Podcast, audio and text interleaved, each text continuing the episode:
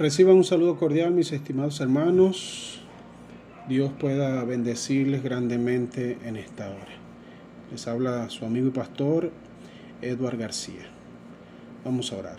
Bondadoso y eterno Padre, gracias por su bondad y misericordia. En este momento que queremos compartir un mensaje de su santa palabra, podamos ser fortalecidos, inspirados, motivados, exhortados a crecer, a mejorar a la estatura de su Hijo Jesucristo. En ese nombre le pedimos todo. Amén. Muy bien, hermanos, quiero compartir con ustedes un tema relacionado con la mayordomía. La mayordomía tiene su, su concepto o su base eh, en la existencia misma, es decir, en el todo, desde el principio.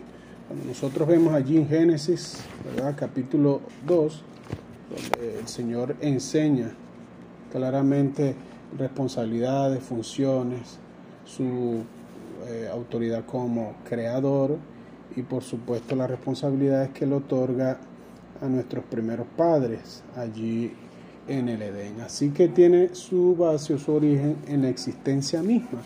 Pero adicional a eso, la mayordomía está estrechamente relacionado con el tema de la adoración.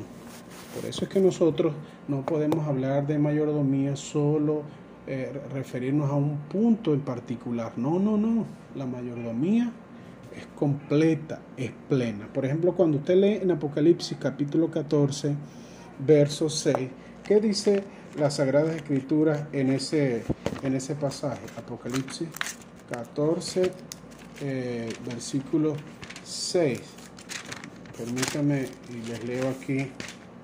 Dice el texto, en medio del cielo vi volar otro ángel que tenía el Evangelio eterno para predicarlo a los habitantes de la tierra, a toda nación, tribu, lengua y pueblo.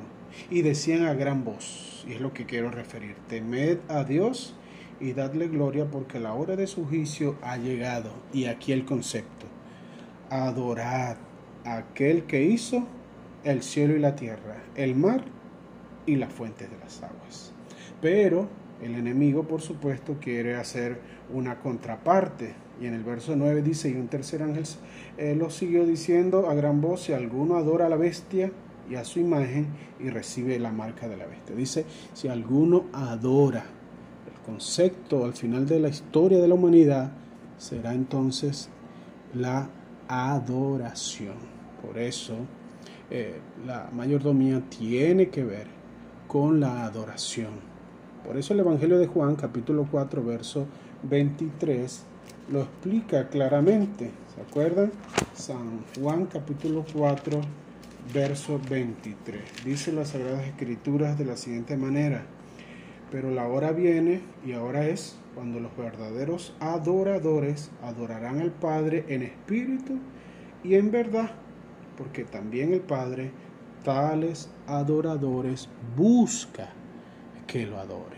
Fíjense entonces, adorar cómo? En espíritu y adorar en verdad. La adoración.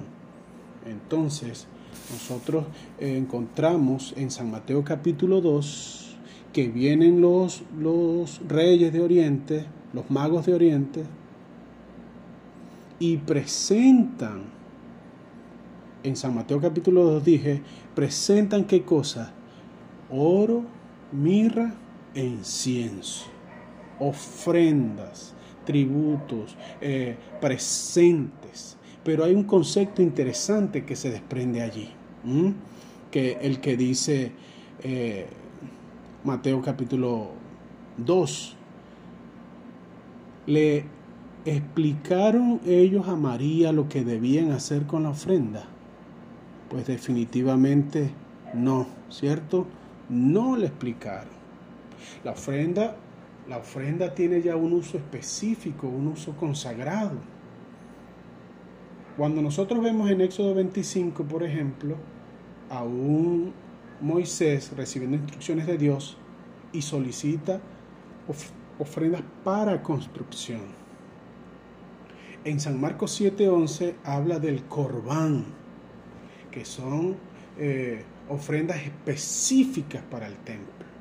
Pero después de llover cumplido mis compromisos con el cielo, haber dado el diezmo, haber devuelto la ofrenda, porque el diezmo y la ofrenda van eh, donde Dios estableció que fueran, no donde yo quiero, no lo que a mí me parece, no que esta ofrendita se la voy a dar a fulano de tal porque no tiene para comer o no tiene para comprar un repuesto o no tiene para un pasaje.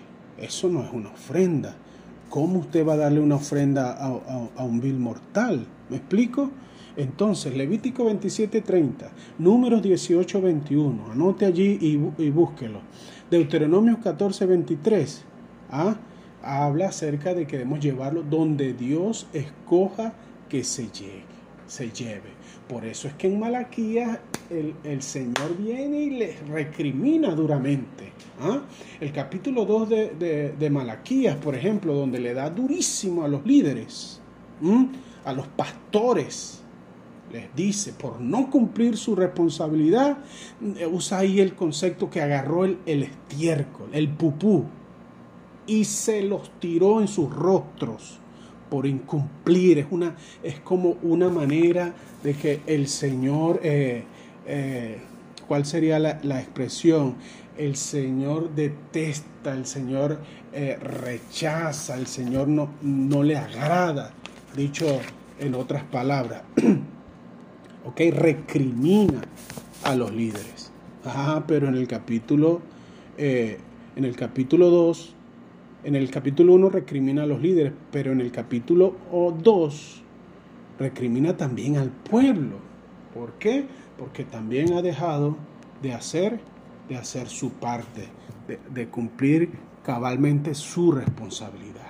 Entonces, volviendo al concepto, concepto de que no, no le dijo, no le dijeron a María lo que debían realizar con la ofrenda, pues es que Dios se ha reservado un uso específico para la ofrenda. Si usted quiere dar para cosas, bueno, después de haber dado el diezmo, la ofrenda, ahora si usted quiere dar para cosas, si usted quiere reservarse un dinero, bueno, ahí sí, pero no robando al Señor, que es lo que duramente condena Malaquías, ¿verdad?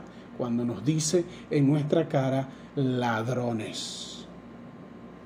Y el concepto en los diez mandamientos que dice, no, no robarás. Entonces, eh, eso es un, concepto vital, importante que nosotros debemos tener claro en nuestra experiencia. Es verdad que vivimos tiempos apremiantes. El mundo mismo vive, tiempos apremiantes, empresas completas cerrándose, declarándose en bancarrota.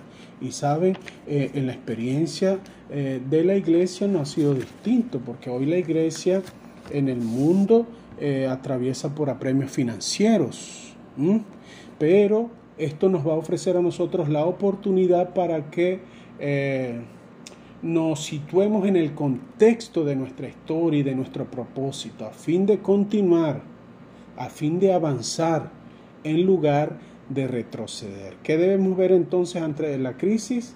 No, no retroceder, sino una oportunidad para continuar, una oportunidad para avanzar. Es el concepto, es el deseo claro y contundente que el Señor quiere para cada uno de nosotros. ¿Por qué?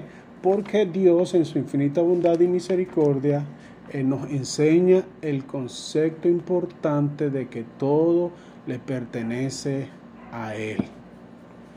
¿Ah? Todo le pertenece a Él. A diferencia como enseñan los televangelistas que dicen, si le devolvemos a Dios, eh, Él nos va a dar mucho más. Así que el diezmo pertenece a Dios, la ofrenda pertenece a Dios.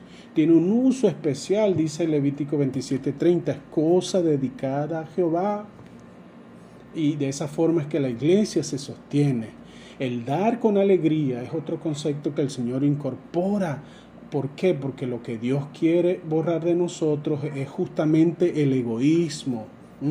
El dar con alegría es una respuesta de amor. Cuando usted da con alegría, entiende entonces que no son exigencias las que Dios establece. Ay, pero yo quiero ser adventista, pero es que ahí piden los diezmos y eso es lo que a mí no me gusta. No, no son exigencias. Cuando yo doy con alegría, estoy dando evidencias de que es una respuesta de amor. Debo actuar más por fe que por temor. Debo actuar más convencido de que si Dios lo prometió, Él lo cumplirá. Porque recuerden que el fundamento de dar no radica entre su cartera y los gastos de la iglesia. Al contrario, el énfasis es entre sus recursos y la auténtica fe que usted tiene en Dios. ¿Por qué? Porque les vuelvo a decir que las ofrendas constituyen una expresión de gratitud a Dios, hermano. Eso es lo que es la ofrenda. ¿Ah? Por eso es que nosotros eh, hemos sido bendecidos primero, para después dar, dar. A veces preguntamos erróneamente, pero bueno, ¿y cuánto es que tengo que dar? Eso no, es la pregunta, no es cuánto usted tiene que dar. Algunos dicen, bueno, el 10%, el 20%, el 30%. No, no. Aquí se trata no de dar, se trata de darnos, siguiendo el ejemplo que el Señor estableció. Allí en Hebreos, ¿recuerdan la, experiencia del, concepto que eh, decía que sin derramamiento eh, de sangre no podía haber remisión de pecado. ¿Ah? ¿Y cómo, ¿Y cómo se tiene sangre? Pues matando a la ofrenda. ¿Y qué tenía que ser la ofrenda? Darse por completo. ¿Y quién es la máxima ofrenda? Jesús. ¿Recuerdan a su primo hermano cuando lo vio venir en el Jordán a bautizarse? ¿Qué fue lo que dijo? Epa, mira quién viene ahí. Nada más y nada menos que el Cordero de Dios que quita el pecado del mundo. Es decir, de, cuya, de quien la sangre será derramada, quien se entregará. No una parte, no una sangre donada, una porción, un poquito. No, no, no, no, no, no. Su vida misma, mis apreciados hermanos. Entonces, ese es el punto en, particular a destacar eh, en relación al tema de la ofrenda. Porque 1 Timoteo 1.15, ¿qué, ¿qué nos enseña? palabra fiel y, digna de ser recibida por todos, que Cristo Jesús vino a salvar a quienes, a los pecadores. Así que el plan es qué cosa? Hallar lo que se había perdido, mis hermanos. Así que necesitamos educar desde cero a nuestra feligresía sobre la base de la mayordomía, teniendo presente que Dios, Dios es primero. Dios es sobre todas las cosas. Quiero terminar con una promesa final. ¿Recuerdan el pasaje en Éxodo capítulo 16, versículos 4 al 8, cuando Jehová le dice a Moisés, chico, no te preocupes que yo les voy a proveer del alimento, del pan, pero vámonos, vámonos, se me van de Egipto. Así que desde Gosén, es decir, desde Egipto hasta Canaán, ahí en Palestina, el viaje eh, eh, que realizaron, ellos vieron la maravilla de la gracia de Dios. Ellos vieron el poder de Dios sobre todo, sobre todo. Era, era una columna de fuego en la noche les quitaba el frío, espantaba los, los animales peligrosos, las serpientes y en el día era una nube que los protegía del sol, del sol eh, incandescente, de, enfermedades que podían estar experimentando. Así que la economía, el medio ambiente, eh, la vida de ellos, todo eso que padecieron, lo tuvieron siempre presente y se quejaban y se quejaban y se quejaban. Sin embargo, hermanos, al mismo tiempo, que ellos se quejaban, Dios mostró su amor. Al mismo tiempo que ellos eh, eh, dudaban de la promesa, Dios mostró eh, su misericordia. Al mismo tiempo que ellos se preocupaban, Dios no dejó de proveerles. Así que al llegar allí a las playas occidentales del Mar Rojo, la emoción ganó sus corazones, ¿verdad? Lo que ellos podían sentir y experimentar al ver a sus enemigos destruidos ¿Por qué? Porque hay una promesa extraordinaria allí en Éxodo capítulo 14, versos 13 a 14 y quiero eh, dejarles eso en su mente.